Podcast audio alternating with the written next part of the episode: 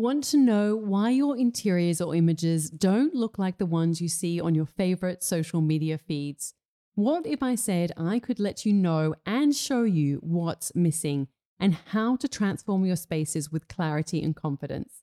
The truth is, creating beautiful interiors is simple when you know the right strategies, but most people go about it the wrong way.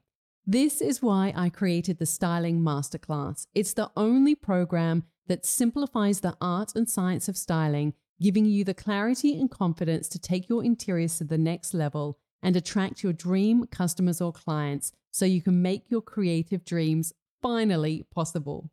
This is for you if you're an interior designer or photographer, have an Airbnb, a homeware shop, or e-commerce business, and you want your interiors to look like the ones you see in your favorite books, magazines, or Instagram accounts. Come learn how to style using my signature method so you can elevate any interior and create compelling imagery, which is your most effective marketing tool if you're selling a product or service in the world of interiors. Any successful business owner knows that styling is your secret weapon to cut through the visual noise, stand out from the crowd, and grow your business. Styling is something that you don't want to leave to chance. In today's world, images are everything. This is why leading interior designers and architects always use stylists to finesse their spaces for photography to make sure they've got incredible imagery that they can use for their socials and website. Come learn how to make styling not only an essential element, an easy way to create content for your socials and websites, but learn how it can propel the growth of your creative business. If you're serious about creating beautiful interiors and a business you love without struggling in obscurity, this is the program for you. I'm going to share my process and give insights that you're not going to get anywhere else because I've been working as a professional interior stylist for the past fifteen years. The Styling Masterclass will give you that clarity and confidence you need to take action and connect with your dream customer or client so you can make your creative dreams possible. Go to nataliewalton.com forward slash next level to learn more and enroll now. Enrollments are open for only a short time. So please, if you're interested and you're ready to take your interiors to the next level, go to nataliewalton.com forward slash next level. Hi, everyone. Before we start today's episode, I just want to thank you so much for listening and sending your beautiful D Ms and emails about how much you're enjoying the podcast. It means so much to me in so many ways. And if you haven't already, I would really appreciate if you could subscribe, rate and review this podcast wherever you're listening to it today, or share with a friend. That's something that I often do when I find a podcast or an episode that I know will help one of my friends on their journey. Okay, let's get on with the show. Hello everyone, I'm Natalie Walton, an author, stylist and designer, and this is Imprint, a podcast about creating a home and life you love. This week we're focusing on creative journeys and some of the big lessons that have been learnt along the way. And today I'm speaking with Danielle McKeown, the woman behind Tigmi Trading. She's had a really interesting career that started in music, and I met her as she was segueing into her business, Tigmi Trading. I first came across her when I styled her home, which appeared in Country Style magazine. And then I did a photo shoot for her for a campaign for her business, Tigmi Trading. And we've stayed in contact over the years. And she was actually a big factor encouraging me to move up here with my family to Byron Bay. Her family lives here also, and we've got children that are a very similar age. So it's been fun to connect with her and get to know more about her. But I really today for what this episode wanted to learn more about her journey and some of the big lessons she's learned, because Danielle is a quiet achiever and she always keeps her calm about her. And I really admire that about her. She's also very driven and has a clear direction of where she's going. And so I was interested to learn more about that too. I hope that you enjoy listening to this conversation, and I'll connect with you at the end. We're recording today at Habitat in Byron Bay, which, because you've got your studio here for Tigmi Trading, don't you? That's where you're based. This is our studio headquarters, yes. Uh, so um, I'm really excited to talk to you because we met probably about five years ago, something along those lines. I think it's actually six years ago. An image popped up on my my Instagram today of a shoot that you and I did, six, and it was six years ago. And did we do your house shoot before then? Or was that oh, around no, the same time? Right. I think you might have been, yes. I think perhaps we did the shoot at the outhouse prior to that. Yeah, so it, yeah, it seems a while. A long time ago. A long time ago. And we've met quite a few times over the years, not, well, I mean, more recently because since I've moved to Byron Bay, and obviously this is where you live as well, um, but we both have a space in Newrybar Merchants for our respective stores, mm-hmm. so we kind of come into contact um, through that as well. Got very similar age children, and um, right. and it's always nice to kind of connect with you. So today I wanted to find out a little bit more about your story, because obviously when you chat to someone you kind of find out often where they are now, but there's often, you know, quite a few steps that have happened to kind of get you to this point. So should we start at the beginning? And if you could sure. just say a little bit about like your childhood and where you grew up. And I'm also in particular interested because I've met your mum and your sister. Your sister is in my first book, This Is Home. Mm-hmm. And um, your mum, I've shot her home, and she's an artist. So you've got a very creative family. Mm-hmm. Was yours a creative childhood, would you say? Um, I don't think we had a particularly creative childhood, in the sense that it was a it was a beautiful childhood. It was really um, free, and as it was back in those days, it was we were given the opportunity to explore whatever we wanted to explore with a lot of freedom. And I think in that sense, it was creative. Um, however, we we I don't actually particularly recall it being a completely creative, driven and a forced thing. It sort of was something that happened around us. Um, Mum was always leading us into art projects and things, but it felt very much part of what we did every day. It wasn't it wasn't something that we sat down religiously and had to do. Um, And she really was the driving force of that creative creativity within the household. We we did a lot of sport too as a child, so I kind of remember probably more so that that influencing a lot of my child early childhood years than than anything too creative, to be honest with you. And my mother was actually a P E teacher. Oh, really? I didn't know that. In her early days, so we kind of had this duality of. We did. We liked creative pursuits, but we were also very into sport, and that was my main focus, I think, certainly from a very young age till till even high school. Mm. Sport was, yeah, was definitely my, my biggest outlet outside of school. And did your mum, was she painting while you were in those early childhood years, so or was that later?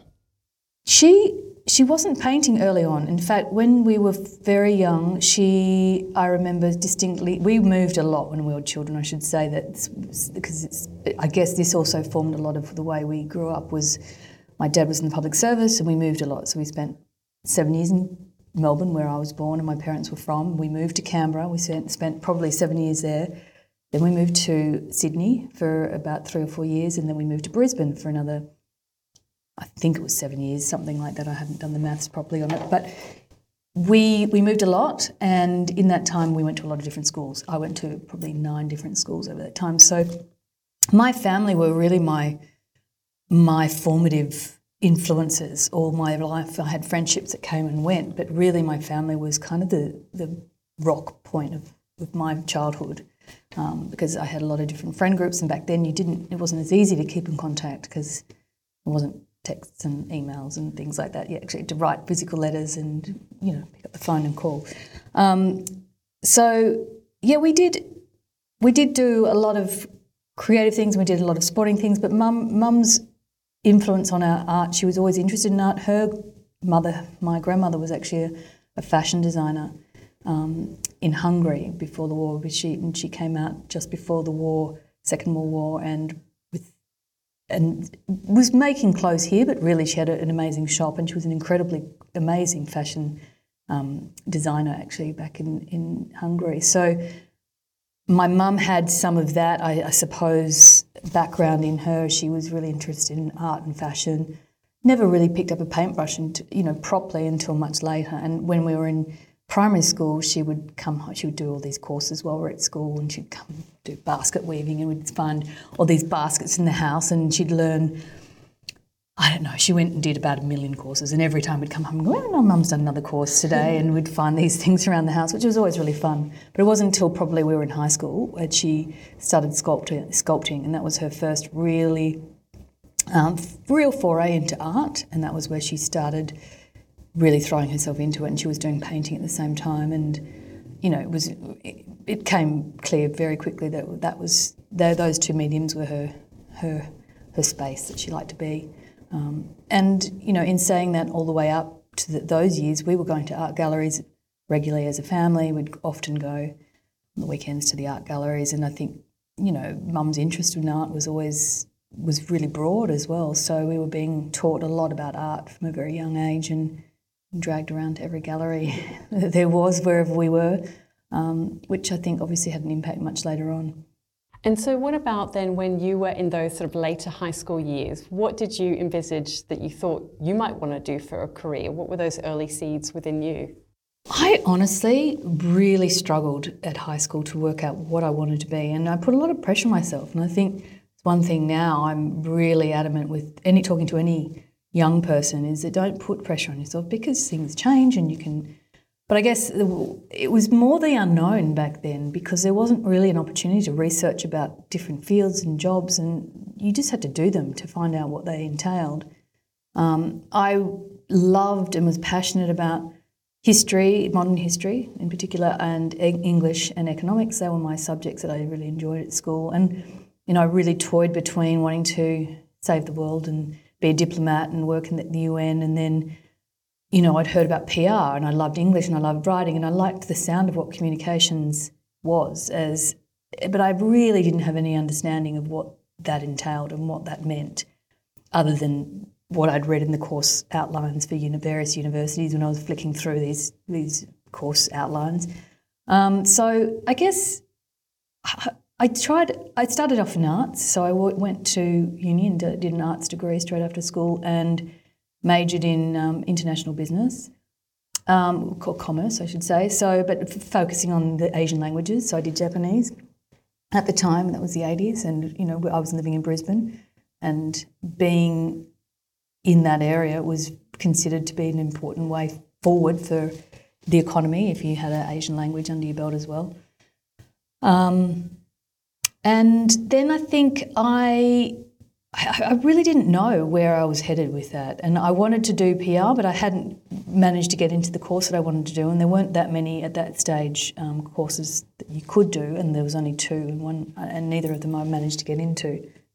Um, I think the next stage for me was just wanting to broaden my mind, and as as a child, as I said, we moved a lot, and I'd been in Brisbane for seven years, and I think I felt like I just wanted to get out and, and experience the world a little bit, and I didn't really care what that looked like. And so I walked one day into the international department at the university I was at and said, I want to do an exchange. And the course director said, well, we've never done one with the economics degree before, but you could be our first if you like. So I, with the econo- with the head of the international department, I, I started a course, uh, started a um, exchange, which I, I was the first person to do that with university in the U S, which I um, went to in Amherst, just outside of Boston for six months, which was mind-blowing for me at that age, I think, and really was just such an incredible experience going from Brisbane, which at the time had had a huge growth and was, but was still a big country town, to essentially going to a, a college campus in, you know, the world's biggest economic superpower, and listening to lectures on international business and economic development from their viewpoint as opposed to ours was just so interesting, and I really learned a lot. Yeah, I bet. And do you think it had like impact on you in other ways as well, like your sort of mindset or your personality or your ambitions, or I don't know, other it, elements of your personality? I think it just kept that hunger and that quench for exploration alive, and I I feel that at certain points I get stagnant and I'd want to try something new, and And I'm not particularly um, rebellious in the sense I don't just go for things. I do think about them, but I just quite often get to a point and really feel like I need to be challenged. And, you know, I, and I feel that that certainly kept that quench alive with with wanting to travel more, with wanting to learn more and experience more. Um, up to that point, I'd only been to Japan, and that was the only international trip I'd ever made. So it really opened my eyes to a lot of different things. And I had preconceived notions of what I expected it to be like and what I expected America to be like, and and it really blew my mind in a whole lot of different ways. In some ways, it was a complete cliche of what I had imagined, and in some ways, it was way more and very complex, and a lot of political issues that we'd never had to deal with here that we were, I was faced with on campus. Seeing we had race riots on campus at that particular time I was there. We had incredible um, speakers like Naomi Wolf and um, Archbishop Desmond Tutu come and visit, and being in that space and hearing these people talk and in that environment was just so incredible, which, you know, we'd, I'd never have had that experience or had the opportunity to have those experiences here at that time. So, yeah, it really broadened my view of the world, I think, yeah, and opened it up. And so when I met you for the first time, you were working as a publicist in the music industry. So how do you go from exchange student in Boston to... to that? What was the sort of the key steps along the way from that point? Well, I ended up, so I, I finished my degree and I did major in marketing and P R in the end. I sort of switched my, ma- switched my majors over. So, and then I went travelling. I went travelling to the U K and was going to only spend a few months there and ended up spending two two years there. And during that time, I, I mean, I had the best time. I was just, you know, literally living that, I guess, that kind of life of a traveller and an expat living in the U K. And it was so much fun. I loved London. I loved the proximity to Europe. And I really felt connected to a bigger place. And I think from that point of view, I knew that I wanted to do something that was just a little bit... Yeah, I, I wasn't. St- I still hadn't really worked out what I wanted to do, but I knew that I wanted to do something that was a little bit different to what I had intended at the beginning. So I think my desires to go into political life had diminished by then, and the partying took over. So I kind of think that's when the switch happened. I was also working at Planet Hollywood at the time when I was waitressing, when those um, in the original days when they first opened, and a lot of the P R. The publicists would come in because it was used a lot for screenings. We had our own screening room. And I really understood what their role was in terms of how they managed their artists and the film companies and the launches. And I really got to understand that role a little bit more and was involved in some of those events that they that we put on in the, those early days. So when I actually did come back to Australia um, and they were opening up Planet Hollywood here, one of the ex-G Ms who was coming out said, "We're opening up. Do you want to come in and work and help us set it up?" So I ended up going in, um, straight back, coming straight back to Australia, and, and then helping the setup of Planet Hollywood in Sydney, which at the time was the biggest thing yeah, to I happen. Remember. Yeah. So I started just helping in the office, literally on the floor. There was a, an office with nothing, and I had to get all of the office equipment, and you know, I had no idea what I was doing, and I couldn't. I'd never worked in administration before, so it was a steep learning curve. And then I slightly moved into P R, and I was the um, P R and marketing coordinator there for quite a few years. Um, and that was that was a great introduction into that world, and I learned very, very quickly um, on the on the ground how to be a publicist, because you know obviously what you learn in books and what's you know required in real life are two different things. Was it was really fun, exciting, but challenging career-wise. I think it was probably my steepest learning curve, um, but I did I learnt a lot from that. Yeah. What would you say were some of the big lessons that have kind of carried on and, and part of who you are? From that period, I think just immerse, immersing myself in the role, and and even when I didn't know what I was doing, just to go, okay, there's a solution, and just working through that solution. So I never hit a roadblock that I felt that I was unable to to work through. So I really, I think it was just, I always had a very strong work ethic, but I think it really kicked in at that point. It was like, right, I have absolutely no idea what I'm doing. I just have to work it out. There is no one here to help me. There was the G M and myself at the beginning, and he would quite often leave for meetings, and I'd be sitting on the floor going, okay, how do I set up an office? What's required in setting up an office? Uh, I couldn't even Google it back then because we weren't yeah. quite in that space. So I just had a yellow Refidex and yellow pages, and I'd just literally be calling people going, I need some desks, I need some office equipment, and, you know, worked it all out and we set it all up. And it really just was learning on the go and learning on the spot and on the job. Yeah. One of the things I've always sort of thought about you is that you're always very calm in, like, you've got a very calm demeanour in general, but you you seem to take a very kind of calm and measured approach to, you know, whatever situations arise. And I wonder if that's always been part of you, or is that a result of sort of working in the frantic music industry and sort of needing to keep your head while everyone's losing theirs kind of thing? Well, it certainly was helpful when I moved into music. Probably only th- I stayed at Planet Hollywood for three years and then um, moved into music. And I think, again, I mean, I did just say before that the steepest learning curve was starting at Planet Hollywood, but it shifted to the next level at the music industry at the time that I started, which was really the halcyon days of music, the music industry. It was the late eighties. Records were still selling. Physical records were still selling, I should say.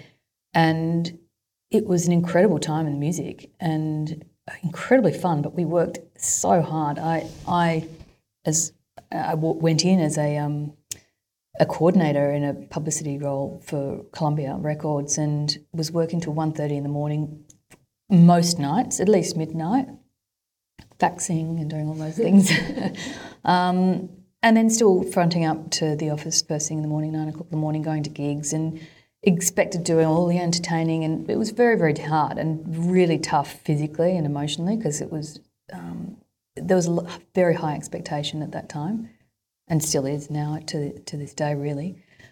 But it did teach me just to get on with it, and I guess I've always wanted to make sure I do a good job, and that was my motivator. So I, I just kind of knuckled under and, and did it. It was. For a few months, I didn't think I was going to last. I thought that that would probably, I'd probably manage three months and then I'd probably be out. But um, yeah, it gets you, the music industry. Once you're in and you, I mean, I loved music. I, I was such a music fan, and to be in, involved in, in certainly later on in the music industry as I progressed um, and really being involved in artists and breaking artists, in particularly Australian artists, was just such a wonderful feeling. And working with such incredibly talented people was, yeah, it was it was a really fantastic experience. What about managing sort of egos or strong personalities? Like, what are some of the ways you worked around that? Because I'm sure you must have encountered some strong personalities or, you know, high demands or whatever. Like, how did you keep your cool amongst all that? Or what did you learn? Well, I often think that my desire to become a diplomat at an early age came into full swing during those days where you really are having to play that role, especially in the role I was in, where you're wanting to please, obviously, the company you work for, you're, the artists that you're you're assigned to, that you're responsible for, for breaking, the media, and then obviously the consumer. So there's this really delicate balance of pleasing everybody and making sure everybody gets what they need out of those relationships, which is really, it was really tough at sometimes. And yeah, there was a lot of ego involved and a lot of different, from a lot of different sides, and a lot of external ego and media. It could be incredibly challenging, and their demands could be challenging. So it was a really fine line that you're constantly balancing. And yes, you did, you did need to have composure, and you couldn't lose it. And I think for me, I've always had that in me, in the sense I was never someone that was overtly um, vocal. I've always been quite measured in the way I deal with most things, but that doesn't mean that I'm not feeling it on the inside, and quite often I'd be going and literally maintaining a calm demeanour was the only way I could get through and make people around me feel calm too. I think certainly later when I was running eight or nine staff, that was very, very important for them, that stability, and me feeling that I could be calm under pressure was, yeah, was important. And so then at what point did you then start transitioning to doing Tigmi? So why? Why? Well, I mean, I was I was at Sunny for fifteen years and I absolutely loved it. It gave me an insight into the most incredible world. We I saw in, the most amazing gigs. I met the most incredible people. I travelled a lot. What would, sorry, sorry to interrupt, but what would be one of the highlights of that time of working in the, the music industry? Like one of those kind of pinch me moments? Oh gosh, I have a lot of pinch me moments, and sometimes they're even hard to recall, but drinking, having a drink at a bar with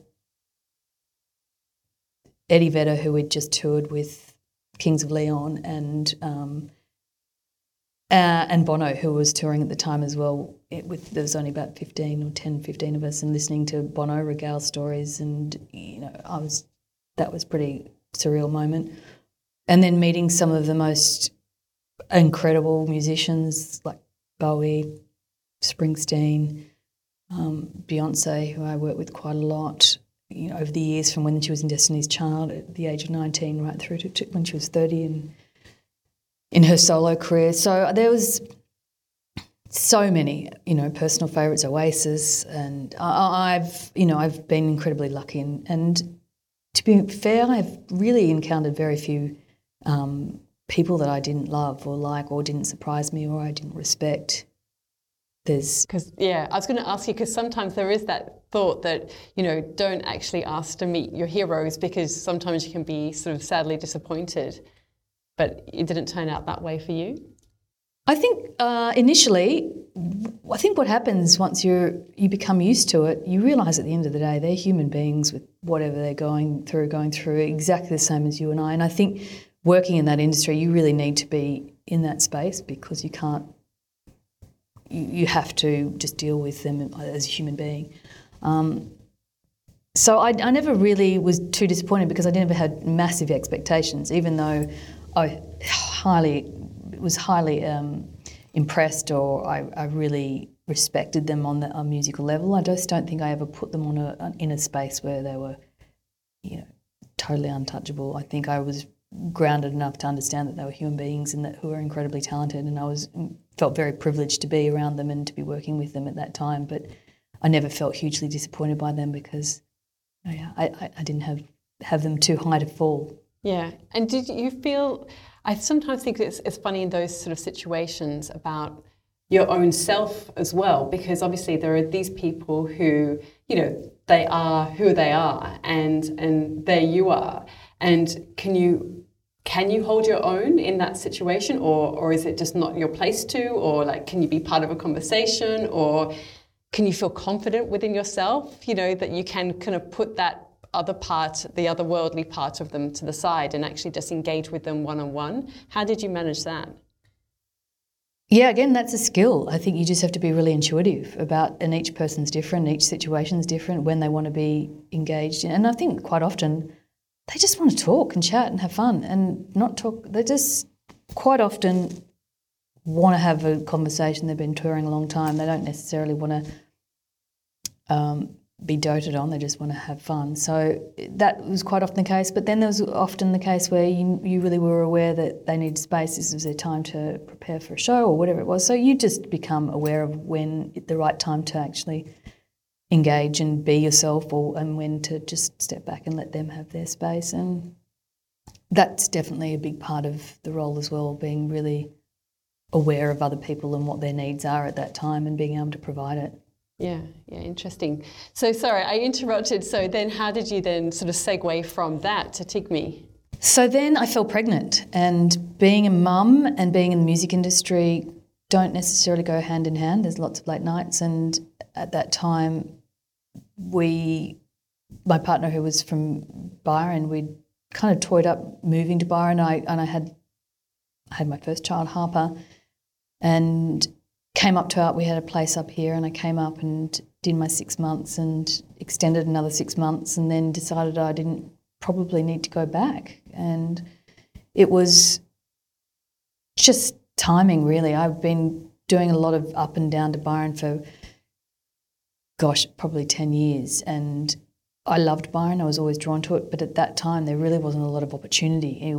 I didn't know what I was going to do. I just, and I loved my job and I didn't want to leave my job. So, but I also was aware that yeah, having a child and trying to do those hours, it's just, it wasn't going to be what I wanted for my, my child and myself. So we, I packed up, moved to Byron, which was nine years ago, and really at that time was not expecting the phone to, to ring. It was a surprise when it started ringing and people asking me to do freelance work, and I started saying yes and ended up starting my own P R business up here, which I um, had some fantastic clients. I still did a lot with Sony and did a lot of um, P R for Sony Music with a lot of artists that I'd worked with, as well as doing uh, hospitality clients and some really lovely brands as well. So I, I still had my toe very much in P R. But at the same time, I was really craving some creativity, some real creativity for myself, and I had been for quite some time during those years. Uh, I my role was fantastic at Sony towards the end, because it was actually a, an artist development role, and I was part of that role was to take a artist, a developing artist, and help them define their brand and who they were th- visually through words, and then take that out to the marketplace and to media. So I was really instrumental in working out what their look and feel was, and t- to to really get their story across, and and then helping them craft their story so it could go out to the media in the way that they felt most represented them, their music. Um, and and I really enjoyed that, and that was kind of, I guess, brand building in a way, in a in a more organic form. And I really enjoyed that, and I also really enjoyed, through my travels, the the idea of creating a, a brand of, and I don't want to even say homewares, but it was more collectibles that represented th- places that I'd been, and just curating something that really represented all the things that I liked visually and from a design point of view that I couldn't get here. Um, so on a whim, on one day I said to Jules, my partner, I said, I'm, I'm just going to start this little thing on the side, and I was still doing P R. So, okay, sure. And we'd been to Morocco fifteen years before that, and we'd always talked about, I mean, it, we fell in love with Morocco. It was just such an eye-opening trip, and it was like nowhere we'd ever travelled before. We'd done quite a bit of travelling. And the artisanship of all of the, their pieces and the, the rugs were just so incredible that we kind of had talked or discussed bringing some back over at that time. However, just due to working the hours I was working, there's just no way I could have done it while I was at Sony. So it kind of opened up a little opportunity for me to do a little side project, as I called it at the time. And I just started really slowly and without any real clear plan of what I wanted to do, but I just knew I wanted to bring and curate some of these pieces and these objects which I didn't feel were accessible here at that time to other people. And it was really like just saying, this is a collection of all the things that I love, and if anyone likes it too, you know, you're welcome to, to buy them. Yeah. And at first it was just on Instagram. It was just really, and that Instagram had only just started, so I didn't even know what I was doing. And it kind of just organically developed from there without a plan. Yeah, and and it has grown quite a lot over the years, and since that sort of initial, I guess, idea, seed of an idea. So what would you say have been some of the kind of the key milestones for the growth of the business, or any tipping points to, to where it is today? I think firstly, the I had never had my own small business before, so it was all a big learning curve, and I really didn't know what I wanted to do. So I think the I've said this to a lot of people. I think if you visualise something in some abstract way, it always leads you somewhere. So I'd kind of saw the end point, but I really didn't know what I wanted and how I was going to get there. Um, and I think the most, the biggest thing, uh, we were about to go on a buying trip, and I think it was our first buying trip, and someone had mentioned Newrybar Merchants, or uh, this little place in Newrybar opposite Harvest, which I'd been going to a lot because I loved the antique shop that was there, and I knew the space really well.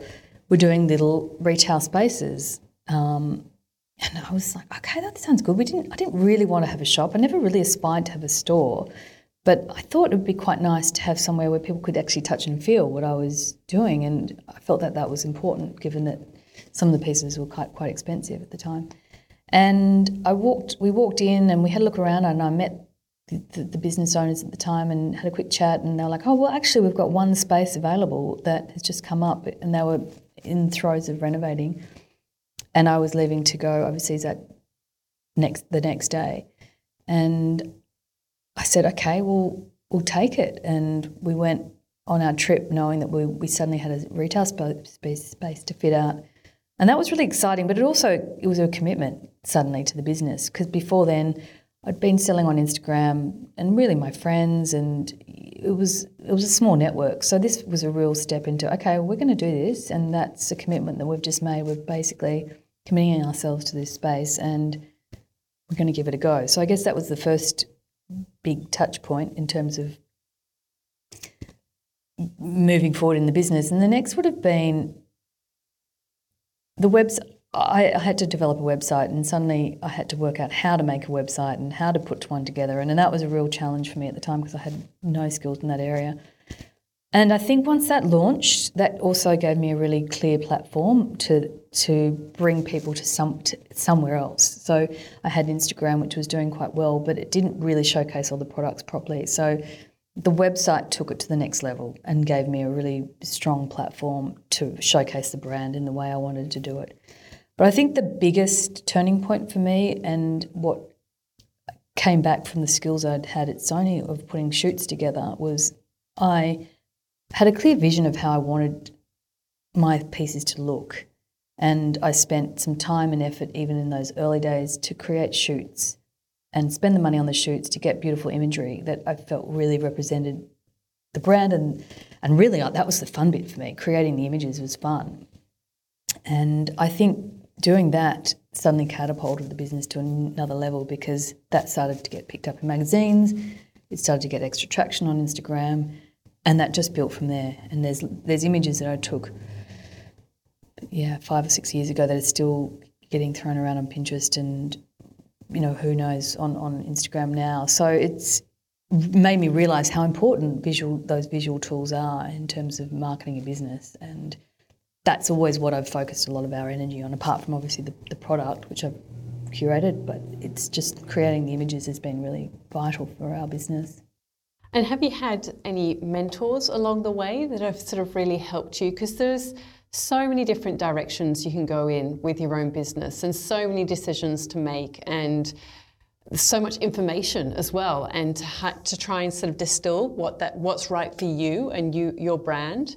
Have you had any mentors or business coaches or anything like that? No, and I think in the initial years I was so anxious about everything I was doing, and am I doing this right? Am I doing that right? Should I be doing this? Should I be doing that? And I had no idea. And I did a, a great course with Prue Chapman, who's up here, um, which was a small business course, which really was about empowering you to to find what you need to do for your um, business. So it wasn't so much telling you how to run a business, it was telling you how to find what you needed for your business. And there was a great group of women that I became friends with, and we'd meet and we'd have to, because it was an online course, but we'd often meet up in our workshops and just chatting to other business, and they're all women, other women in business, made me feel a lot better about what I was doing, that no one really knows what they're doing. And and yet you can seek external advice, which is all great, and a lot it works for a lot of people, but at the end of the day, you know your business better than anybody, and sometimes you just have to give things a go, and they might work or they might not work, but you learn from them, and then you kind of, that's I think my biggest lesson, is just try everything that you think you might want to do, and then refine it if it doesn't work, and then kind of say, okay, well, that's I, I pushed it too far there. That doesn't really work. Financially, that didn't make sense. Get back to this. This is what I need to do. Um, and I've kind of let go of having to really define what it is I want my business to be, and let it just unfold organically as it has done. And what about, because obviously any business, I mean, you've talked about the creative side and how important images are for your business, and that's really helped it. But there is also that financial side about getting the balance right of, you know, getting enough orders, and, you know, because it's one thing, particularly on things like Instagram, I mean, you can have huge followings, but it doesn't necessarily translate into sales. So what are some of the big lessons that you've learned on that side to kind of get that part of the business right? I still don't know, because I feel with retail, particularly at the moment, it's so hard to read, and I just don't know whether any any forecasting can ever get it right. I just think after a while you have to go with your gut and uh, have a just make decisions based on what you feel is right at the time. But finance side, I think it's for a long time I, I, I did have my head in the sand with our finances, and I got a great bookkeeper now, an accountant who really helped with that side, and I can let go of that a little bit. Um, obviously, I'm still really aware of what goes on from a business point of view, but I really am trying to pull away from that so I can be more creative, because it dulls it a bit down big time when you're involved in every finance meeting. I think I just said to you I was in a two-hour finance meeting before this chat, and that's quite draining for me. I end up just drifting off and looking at the trees and nodding. So I think having people that can support you in that is really important if that's not your skill set. And I'm really aware that's not my, or not really where I want to put my skills and my time and my energy. So having a really good team has been great, and that's helped me balance out the commerce side of the art. So, and what about, um, you've got, I don't know how many people are in your team right now? We have four, four people.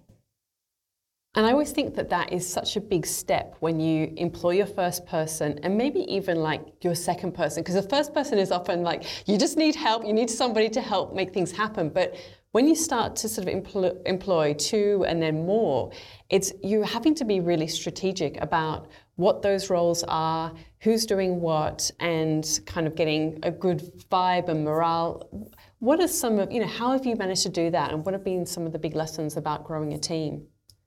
Well, I've been really lucky that I've, most of the most of the employees that I have now I've had for quite some time. So one in particular has grown with me. She started as an intern, and she's seen me and grown with me in the business, which has been incredibly helpful. Um, and then the other, it's just I have actually been. Again, when I feel like I need the right person, that right person has tended just to walk in the door at the right time. So I've been quite lucky in that respect, that at one point I'm thinking, hmm, we really need to get someone who's really good with social media. And then someone will just appear, and like, okay, well, that's that's a good sign. Maybe we should do that. And I, But also, too, thinking quite clearly about what it is that we need at this particular point in time and how we can best support the business. I still think I'm probably, you know, H R is definitely not my strong, strong point, and I could probably have someone that could better distribute the roles, and I'm, I'm just lucky that my team are very flexible, and being in a small business, I guess that's really important. So their roles cross over quite a lot and have ebbed and flowed depending on what's going on in the world, and you know, if someone leaves, someone else picks up another element of that role. And yeah, I've I've I've been really lucky with my staff. I couldn't have done as much as I've managed to do in the last few years without having a really good team, and I have been very fortunate that I feel that most of the time, in pretty every much every situation, they've walked through the door and they've been the right person for me at that time. And because I think, yeah, it is very hard when you're sort of at that early stage in a small business. And like I said, I think often that first hire is just to help out.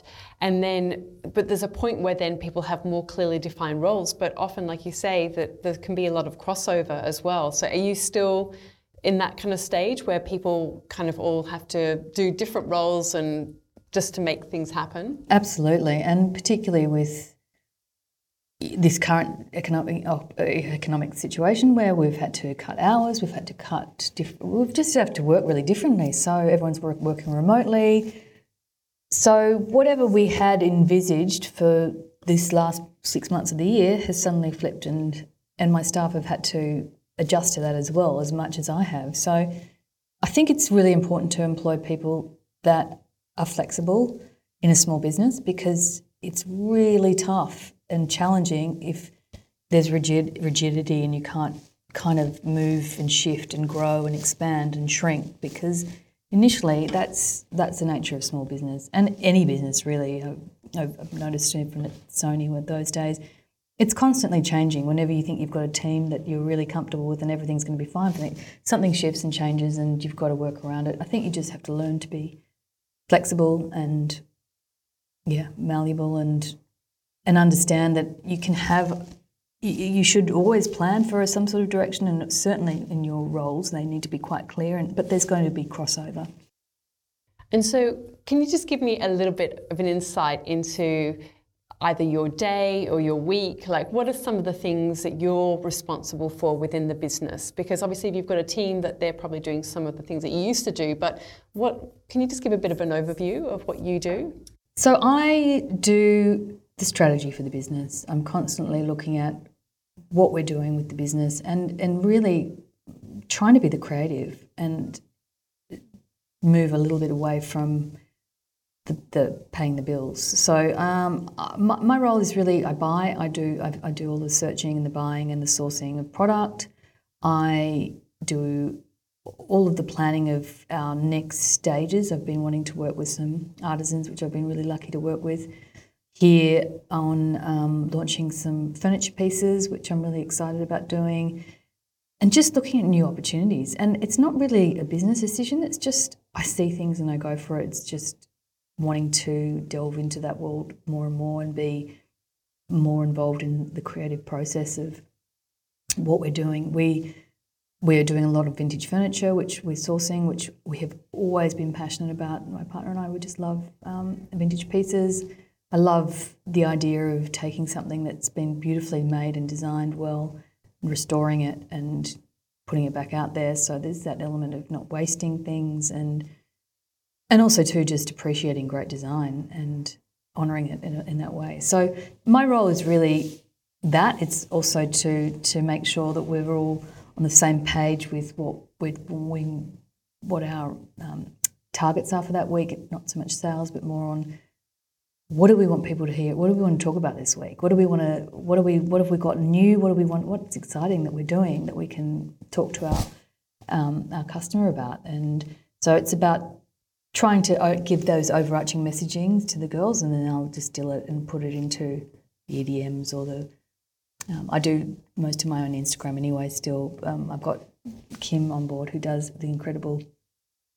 And, um, stories which are so beautifully edited, which I couldn't do, but um, yeah, just keep, keep, keeping the messaging and the visual elements of the brand on track, and then obviously thinking about what other new elements we can bring in to stay fresh and exciting. That it's really for me, not for anyone else, because I get bored easily, and I'm like, okay, what's the next thing that I want to do? Yeah, great, okay, let's try these chairs, and you know, finding some beautiful new design pieces that I we can't get anywhere else. And I'm like, great, we can do that here, we can bring that here, or we'll try and make those here locally, or whatever it is that, you know, I can inspire. Yeah, what, I mean, I guess maybe that answers this question a little bit, but one of the other things I just wanted to sort of touch base with you was obviously with Instagram, it's such a powerful medium. It can really get your message out, but the...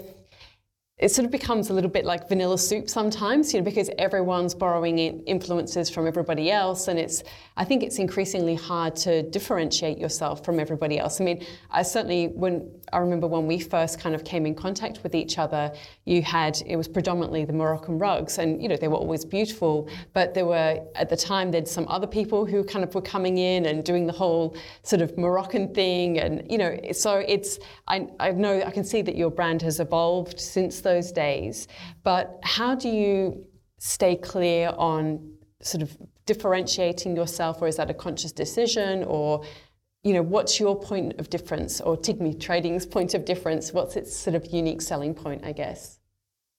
I I think it's about the edit and about just the curation and taking my customer on a journey, which is actually my journey, is I discover new things, I introduce them to the... And I'm not trying to, because I remember having this conversation with Prue at the beginning, going, but I just don't know what my my you know what my clear story and message is. And she's like, you know what, maybe it's about taking them on this journey with you as you do, as you, as you discover your own, and not and it not being tied to anything. And then that gives you a scope to kind of ebb and flow and do what you want to do and not worry about it so much. So I don't have, obviously for me, There's, there's a few touch points in terms of our messaging that I want to make sure we just... It, it, it, for me, it's about buying quality pieces that are timeless, that have your an engagement, that you engage with on a on a really deep level. And it's, I'm not into buying things that are disposable, that you throw away. I really want people to have things that have meaning for them in their lives and their homes, because that's how I like to live. And I might not have expensive stuff, but everything has meaning. It's either been passed down or it's been purchased while we're on travels or overseas. So it's really eclectic, but it all has meaning, and there's a story behind everything. So I think for me, it's about finding those pieces that have a story, that have meaning, that are made with integrity and that feel timeless and that feel like they could be passed on and that, you know, do have a sculptural or artistic quality to them. And I believe that the rugs do. For me, they are like functional art. We talk about them being functional art, that you could hang them on the wall, and we quite often do, and people love them on the wall because they're these abstract representations of the what the weavers, what's going on in the weavers' lives. So I think it's really important for me.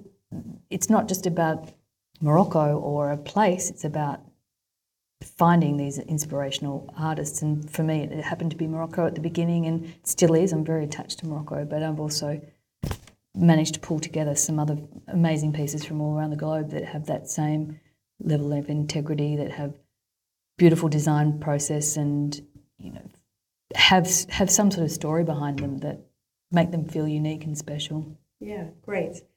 Okay, well, I've got a few quick questions for you. This is what I like to um, finish the, the episode with, because Imprint very much evolved out of my blog, Daily Imprint, which I did for many years. And so they're just kind of whatever comes to mind.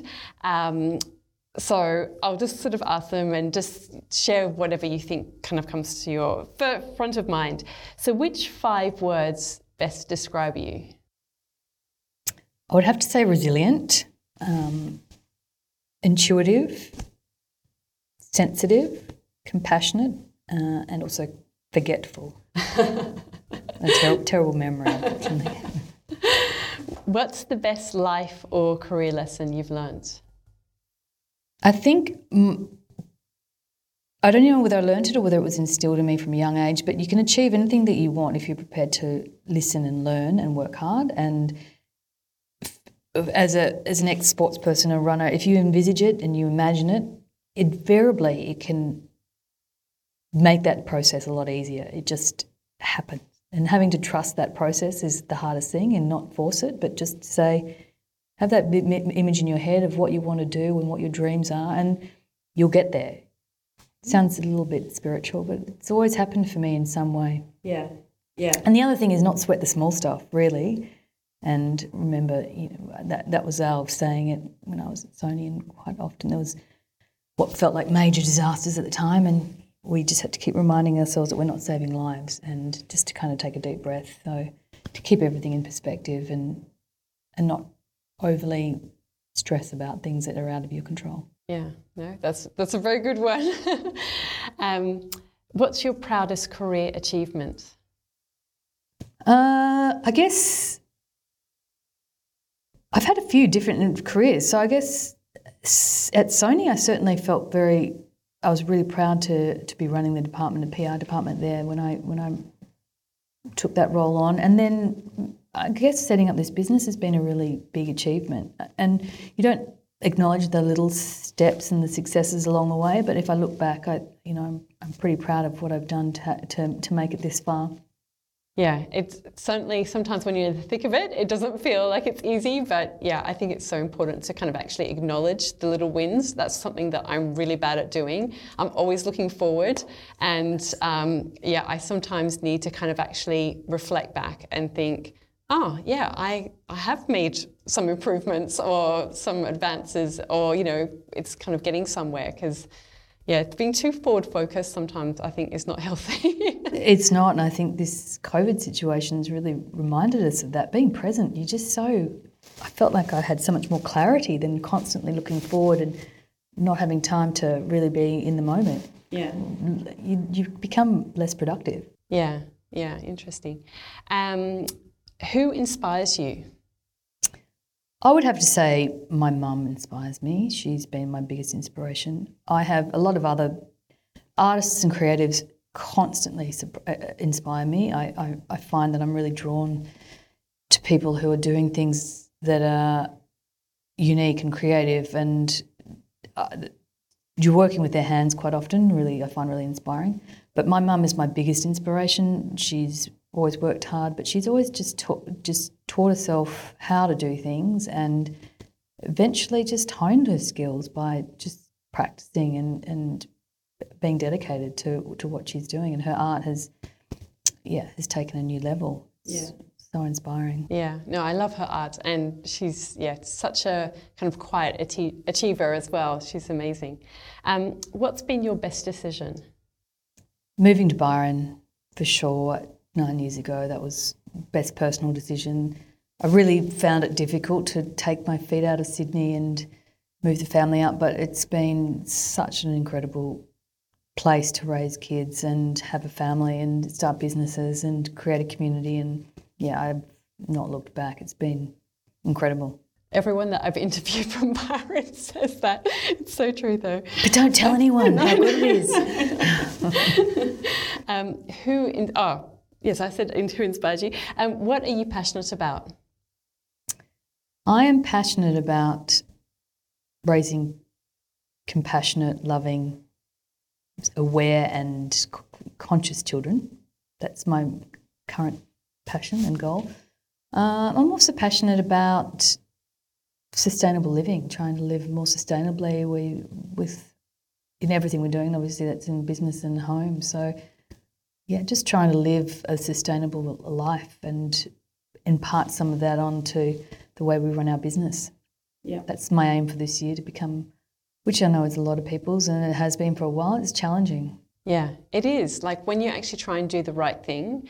And like this is something that we found within our business is that, you know, we try and be as plastic free as possible, but then you sometimes receive things from suppliers and they're like covered in plastic or, you know, those kind of things. And it's like, oh, we've got to go back to them and say, we don't want to receive them like this. You know, so it's such a, it's a process, and it's the sort of thing that doesn't happen overnight either. And you've got to kind of just stick at it. But yeah, it's, um, it's, it's such a journey. You have to. And also to just finding new solutions, particularly when plastic's the biggest, from a packaging point of view, the, and it's often the safest way to package things, but you've got to find new solutions, and yeah. that can take time. So, yeah, where I'm, for us, it was a lot of it was flying rugs around the world and realising the impact environmentally on mm-hmm. our footprint was, was we've found for a long time to be a bit of a challenge, and how to get around that when we can't manufacture out of here, because it's just not what our what Australian skill sets are. So we've now partnered up with Reforest Now, and we're planting a tree for every rug sold. So in a way, I feel like we're trying to offset some of the, the things that we know that we've got to work on by putting it back in at the other end, and hopefully we can balance things out a bit more, as well as all of the other the um, packaging that we're looking to reintroduce new packaging for all of our um, all of our shipping, which we're doing slowly. It's just Yeah, it's hard to find the right. You've really just got to go back to the beginning and say to suppliers, no, I need a different solution for this. And yeah. what can you make? Yeah, yeah. Not easy, but no, important. It is important. Um, which person, living or dead, would you most like to meet? I often get asked this question, and because I feel like I've met so many incredible people, there's very few. I think I would like to meet some of my... some artists that have totally inspired me over the years. I would like to meet, I would have loved to have met Picasso, and I would love to have met an artist like Cy Twombly, who I've always loved, and just to kind of get into their head where this inspiration came from and how their processes were and what inspired them, and did they have to work hard at it, or did it come down, just to really get into their heads. And yeah. I'm quite interested in the creative process and how people, and if, you know, for me, it's about, do you have any fears about this? You know, has, has have you ever had any doubts, or has this come naturally? So, yeah, I would have loved to have spent some time with some of my art heroes. Yeah. Um, what dream do you still want to fulfil? Um, a Tigmi hotel. Oh, wow, that would be cool. Yeah. That's a dream. I'm trying to do my visual mood boards for that in my head every night. Uh, no, I'd love to do something like that. That would be fun. But really, I feel like I've, I, I say this now, I feel like I've ticked so many things off my list. There's a few things left that I'm, we're I'm hoping to get accomplished this year, which have been on my wish list, and that's one of them is to design our rug range, our first rug range, which has been delayed somewhat due to COVID, but I think we'll get that out this year, which is really exciting and nerve-wracking. And, yeah, a couple of other things which are really exciting. So I can't, I'm I'm just looking a little bit forward, not too far forward. Yeah. I'm trying to, I'm trying to stay present. But, yeah, I'm pretty happy with everything I've achieved so far. Um, what are you currently reading? I'm reading a, a brilliant series called My Brilliant Friend by Elena Ferrante. Oh, okay. And it's a four-part series, and it's an incredible story, and I've up to the fourth book, and it's been a beautiful journey of friendship of two young girls and all the way through their life in Italy. It's been so inspiring. I've loved it. I've really delved into it. And I've also got another book on my, I, I've got about four books going at the same time, and the other book is Let My People Go Surfing. Ah, is that fiction or it's non-fiction? But it's about um, the rise of Patagonia. Ah, okay. Because I've been reading The Responsible Company by them, the the founders, yes. Which is really interesting. Um, yeah, they're such an inspiring company. Oh, absolutely. Yeah, yeah. Because I've sort of been in the past, I don't know, since I had children, I've been reading lots of non-fiction because I just couldn't get into fiction, but I've sort of slowly wanted to get back into fiction because I think it is actually really important for your brain to stop thinking about yourself all the time, which I know sounds sort of like so narcissistic, but but you know, you can think about your worries or your, what you've got to do and all this stuff, whereas I think fiction just takes you to this other place, and I think it's actually really important. To- it's yeah. a total escape, which yeah. is so beautiful, and it's an escape into a fantasy story, but it could... Yeah, it's it's a really nice way to switch off, I think, because I do have a lot of resource books by my bed too, but they never get picked up anymore. Yeah. It's just too much like hard work. It's like, oh, I should read that, I should read that. I actually just want to escape into this book, actually. Yeah. This is much more interesting. Yeah, that's nice. Um, what are you listening to? Are you listening to any podcasts at the moment or Hi. any particular music? Music is not so much anymore, which is really sad because my children take over my playlist, so I've got their playlist, although I have really introduced them to a lot of the classics, which I'm grateful for, so we're not listening to current pop music, but they like the Beatles and Prince and whatever else we're listening to. And last question, if you could give your younger self one piece of advice, what would it be? Believe in yourself. I think... I think I had a lot of self-doubt as a younger child, and I think moving a lot and being the new kid, and I, I was quite shy, so I just, and I, it took me a long time to understand that, it, and I always wanted to fit in, so I was always trying to please other people, and I think I think ultimately it's just to not worry about what anyone else thinks and just do what you want to do and believe in yourself. That would have been, if I could change anything about how, how what I thought when I was younger, that would be the, the, the biggest thing. Yeah. But wasted a lot of time and energy on self-doubt, which, you know, I think everybody does, but yeah, yeah, doesn't get, get doesn't get you very far. Yeah, no, it's very true. But then I guess you sort of perhaps appreciate it all the more once you kind of overcome that and appreciate even more what you have and where you've come and the journey that you've kind of been on. So this is true. You know, it's, I know. It's like the yin. I wouldn't, yeah. You wouldn't be who you are without all of that. So yeah. Without that journey, yeah. Well, thank you so much. I thank really you. appreciate your time. I know you're a busy woman and uh, have, you know, your various projects on the go with Tigmi and Newrybar and children at home and, you know, all of that. But um, that's it. The school, homeschooling took its toll, I think. Yeah. We're all we're all dipped our toe into teaching and decided that wasn't for us, or our kids decided for us. Yeah. Yeah, so thank you so much. And Thank um, you. Yeah, and we will share that book and that podcast in the show notes. The podcast is brilliant, and I will I will remember the name of the guy that he spoke to, and he's just so inspiring, and I will I want everybody to listen to it, so okay. I will I will remember and I'll come back to you. Cool. Thanks so much. That was Danielle McKeown of Tigmi Trading, a business that focuses on curated, unique handloomed rugs and objects for the home. For more inspiring interviews, head on over to nataliewalton.com forward slash podcast, and you'll also find show notes for today's episode there too. If you liked today's episode, please subscribe wherever you're listening to it today, and don't forget to rate and review us. It would mean so much if you could spread the love on social channels too. And if you have any suggestions on who you'd like to hear from, I'm always open to requests. You can send me a D M on Instagram at Natalie Walton or email podcast at nataliewalton dot com. Thank you to Jaeger Media for producing this podcast and the people of the Bundjalung Nation where it was recorded. Thank you so much for joining me today. I look forward to connecting again soon. I'm Natalie Walton, and you've been listening to Imprint.